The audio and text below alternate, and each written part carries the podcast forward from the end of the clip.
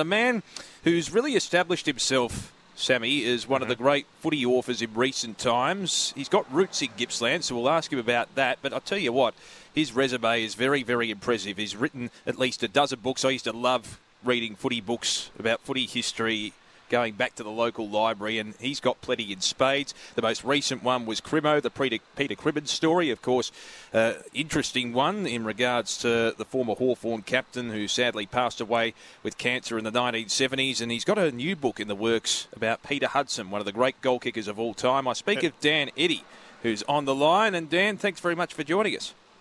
Ah, thank you, uh, Watson boys. I appreciate it. so, I'm just looking on Amazon here. Dan, March 30, A Football Genius is, is due to be released. Is that right?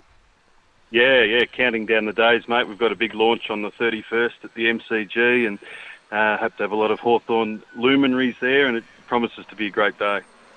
Now, Dan, I'm interested because I love football history in general. Were you someone who was captivated by footy history as a kid? Where did that passion derive from? Yeah, it's that's spot on. I was. I was from a young age. I was soaking up any sort of footy history book you could think of. Uh, when most kids were probably looking at uh, girly mags or, or, whatever they were doing, I was uh, I was busy looking at. Um, I, I was uh, stuck in my room reading footy books, and if there was an article in the newspaper that even hinted at a, a footy history story, mum and dad knew they weren't allowed to cut the paper or bend it or throw it out because I was going to uh, be preserving that for uh, for my scrapbooks. So I was always fascinated by it, and uh, eventually it led to me uh, realising that maybe I could try and write a book one day.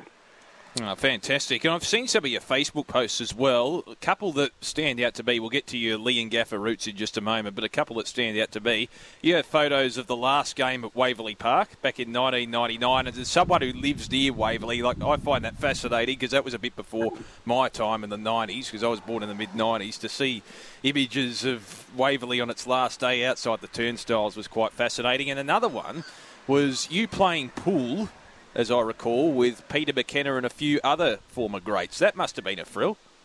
yeah, well, Waverley, first of all, was um, mum and dad were VFL Park members, so we used to go along to games there, and I loved it. I, I still wish we were playing games there. It was um, it was just a great ground to um, you could move your way around the, the stand and go and meet all your heroes because they'd all be sitting amongst you, and the coaches' box would boxes would be amongst you as well. You could tap on the window. I remember walking up to the commentary box when uh, Rex Hunt was calling, and he, he's commentating the game. He just leant through, grabbed my bit of paper, signed it, and kept calling. And that was that was how it was done back then. So um, I have really special memories, and being there for the last game was was pretty cool, although sad in another way. And um, yeah, the the famous photo in 1970, Peter Hudson, Peter McKenna, and Alex Jesaulenko all kicked 100 goals. The first time that three guys had done it in the one season.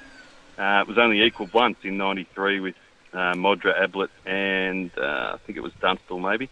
And yeah. um, so it was a really special occasion. So at the time there was a photo taken of the three of them um, pretending to play pool, and um, I found that photo a couple of years ago and hadn't seen it published anywhere really, and so I thought I'd try and get the three together. I'd written a PhD on, on Jezza, with, so I had a bit of a connection there, and obviously with Hutto. So the three of them come together in 2020, and we were able to recreate it for the 50 years. And uh, they still look fit and healthy, the three of them. Uh, yeah. I'm not sure about me, but uh, no, it was a really fun day to get the three of them together.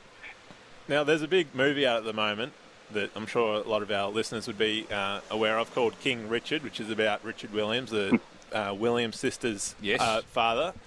Uh, but Dan, the, the, name of your first book was also King Richard, which was about uh, the story of Dick Reynolds. What what made you want to write a book about Dick, Dan?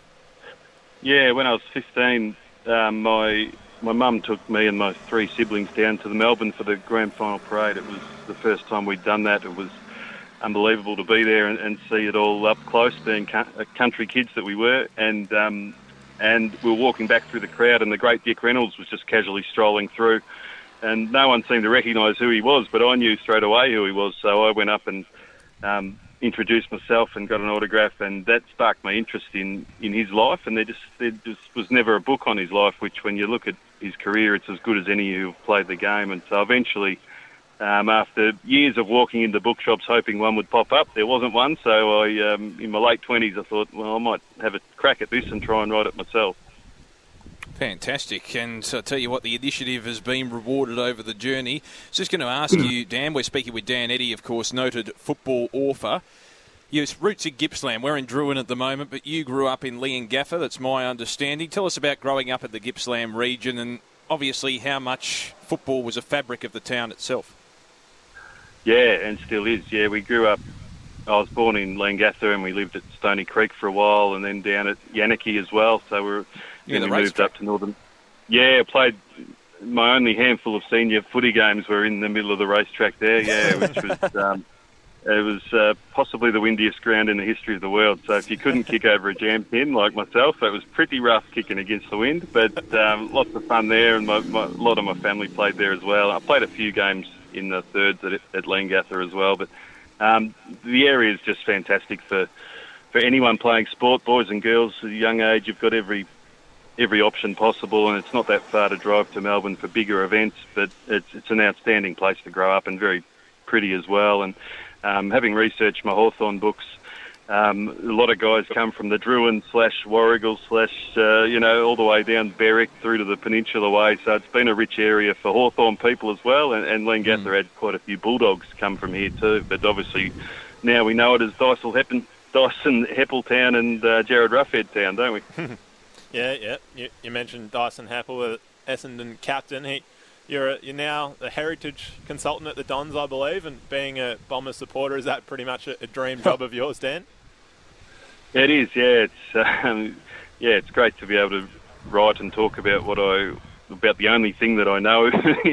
uh, so it's been good, and um, yeah, I, have just written the club's 150 year history book, which will be released in the next month or so as well. So cool. uh, pretty proud to have done that. Yeah, but my brothers grew up with with Dyson and, and Jarryd as well. So uh, they've they've certainly followed his career closely, uh, and being he's been a fantastic captain for the Bombers and a great ambassador for the Leongatha region.